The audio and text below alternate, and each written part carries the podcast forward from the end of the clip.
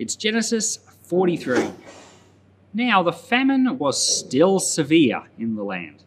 So, when they had eaten all the grain they had brought from Egypt, their father said to them, Go back and buy us more food.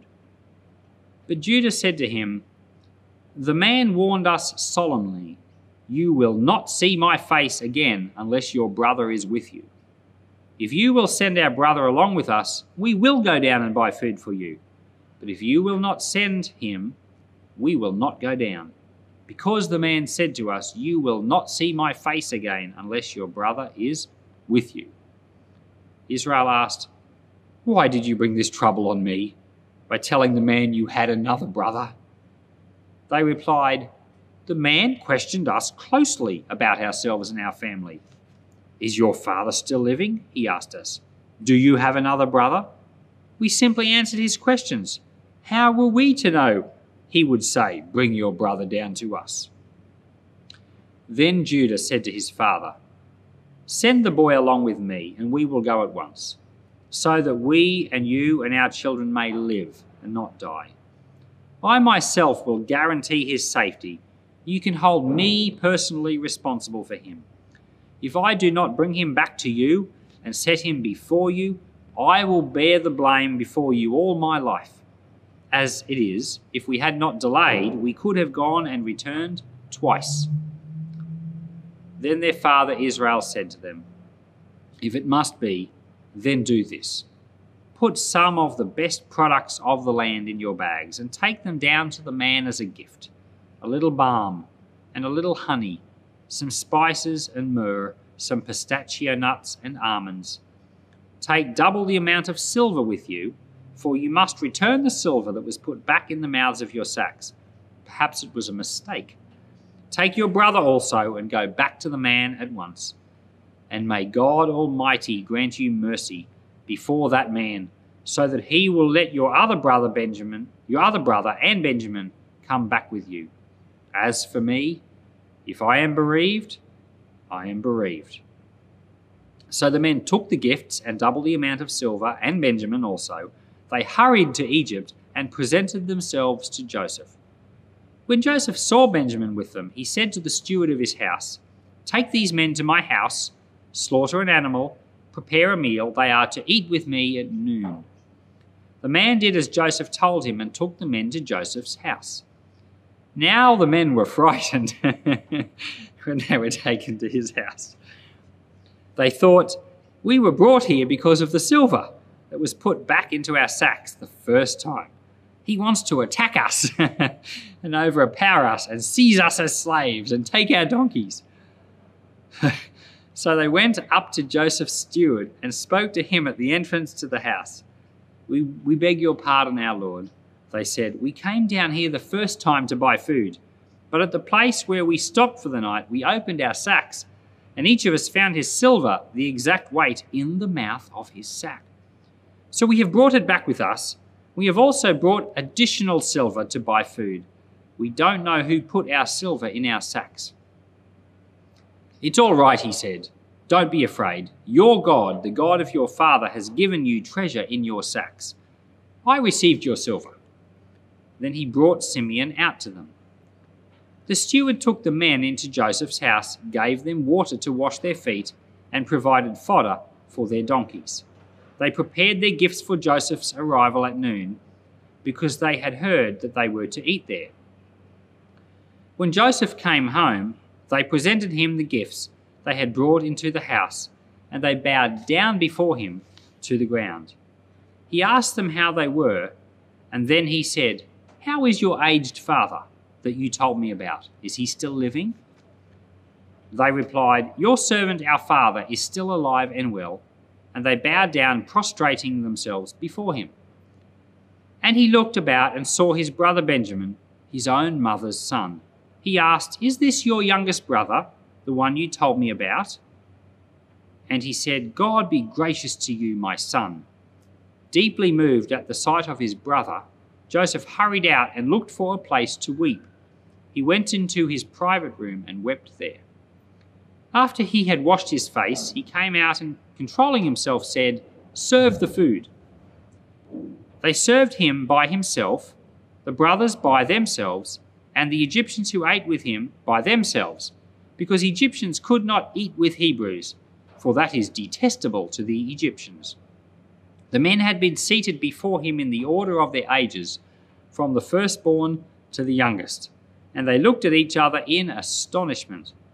When portions were served to them from Joseph's table, Benjamin's portion was five times as much as anyone else's. So they feasted and drank freely with him. The famine here is used by God in multiple ways. First of all, the famine is used to get Joseph to his position as the grand vizier of Egypt.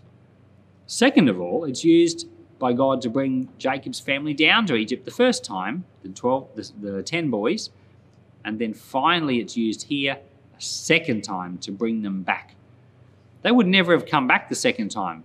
Joseph had put Simeon in prison, but Jacob was refusing to let Benjamin go down. But because of the famine, they finally are forced into it. And then we see Judah has changed. Remember, we had that chapter 38, which looked like an interruption, and we see that Judah's behavior is just so wild and crazy, but now he's changed. He takes responsibility for the situation. He's willing to, to say to his father, I will guarantee the boy's return. And he's willing to, you know, to, to put his life on the line over this. And we see that, that later on, Jesus, he, he's called the Lion of Judah, named after this tribe of Judah. And we see Jesus, you know, who takes responsibility not just for the life of one person, but for the life of all. Judah took responsibility for the life of one, but Jesus takes responsibility for the life of all. And interestingly, you know, the, the brothers of Joseph have no care for um, the sons of Rachel, you know, Joseph and Benjamin, but now through the process of time, they've changed. So now, not only, you know, is that whole issue of hating their brother put behind them, but now they actually stand up take responsibility, and Judah guarantees the return of his brother, Benjamin, even though Benjamin's the favorite. And isn't it amazing how God uses circumstances to change us?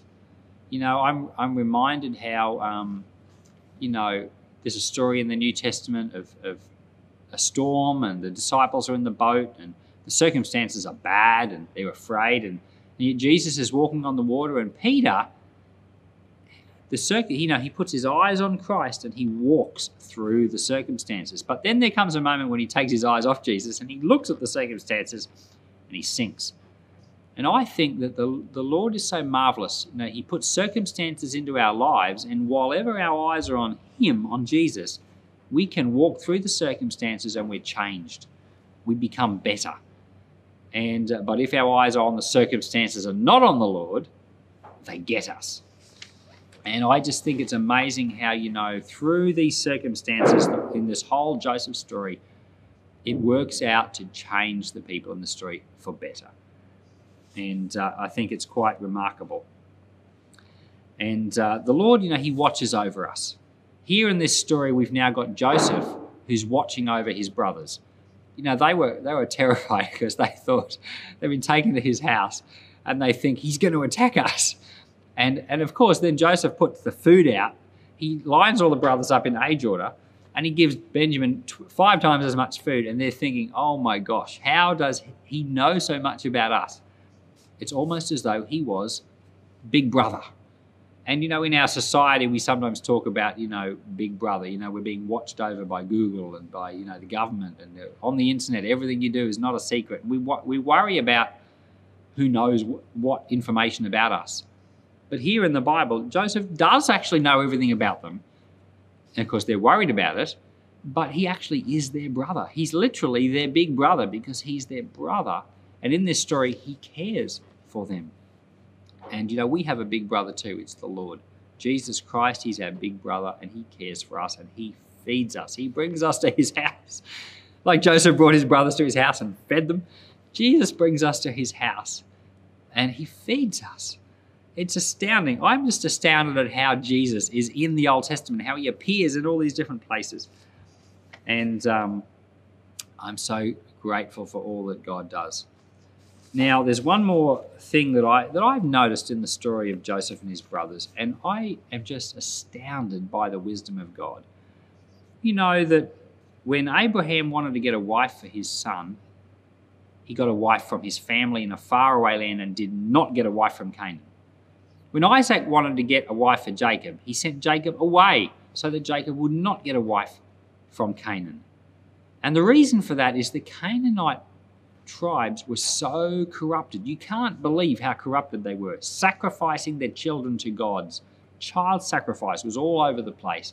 They were evil, they were lawless, and God did not want the descendants of Israel to intermarry and mix with the Canaanites. And um, because of how evil they were, and we have this one chapter in the middle of the Joseph story where Judah, one of the sons of Jacob, takes a wife from a Canaanite. And you can see the craziness that erupts in his own family from that. Well, imagine if Jacob and, and all the 12 sons had never gone to Egypt. Imagine they had stayed in the land and started marrying amongst all the Canaanites. There would be no, there would be no children of Israel. They would have been very influenced, and it would have been the end of the story. In fact, the end of salvation history.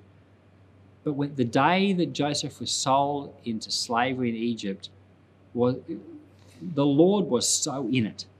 And now we've got all of the brothers coming, they're starting to come down to Egypt. And in this story, we see that the, the Egyptians would not eat with them because they were detestable. So eventually, in the next few chapters, as the whole family moves down to Egypt, they're in a position where they cannot marry with the Egyptians because the Egyptians think they're detestable. So they're like in this one place where the only options they've got is to marry within their own family. And over the chapters that are to follow, they are solidified into a nation, the nation of Israel. They're not a nation that has any land yet, but they're a nation. And I just see the wisdom of God. And the Lord said to Abraham, He says, You're going to be enslaved by a nation, you know, for 400 years. You're going to be in a foreign land. But it was necessary because if they had remained in Canaan, it, they could not have become a nation. They had to leave and they had to come back. I think the Lord is so amazing. So, you know, in that moment that Joseph was sold into slavery, the Lord was at work and all of salvation history was happening. Jacob was, you know, grieving, but the Lord was in it. So when Jacob's when Joseph says to his brothers in a chapter we haven't got to yet, that what you intended for evil, the Lord intended for good. Even Joseph had no idea how much good the Lord really intended. And the same for us. The Lord is so at work in our lives, and we have no idea the good that He intends. So, Lord, thank you. Thank you for the good that you were working in the situation through the craziness, through the slavery, through the forcing them to leave Canaan. Lord, Lord, you're so marvelous. We can hardly uh, get our minds around the wonder of it all. And Lord, thank you for working in our lives too through the obvious good and through the, the things we don't understand as well. Thank you, thank you, thank you for it all. Thank you for the difficulty. Thank you that you're in it. Thank you for the good that's coming out of it. We appreciate it so much. Jesus'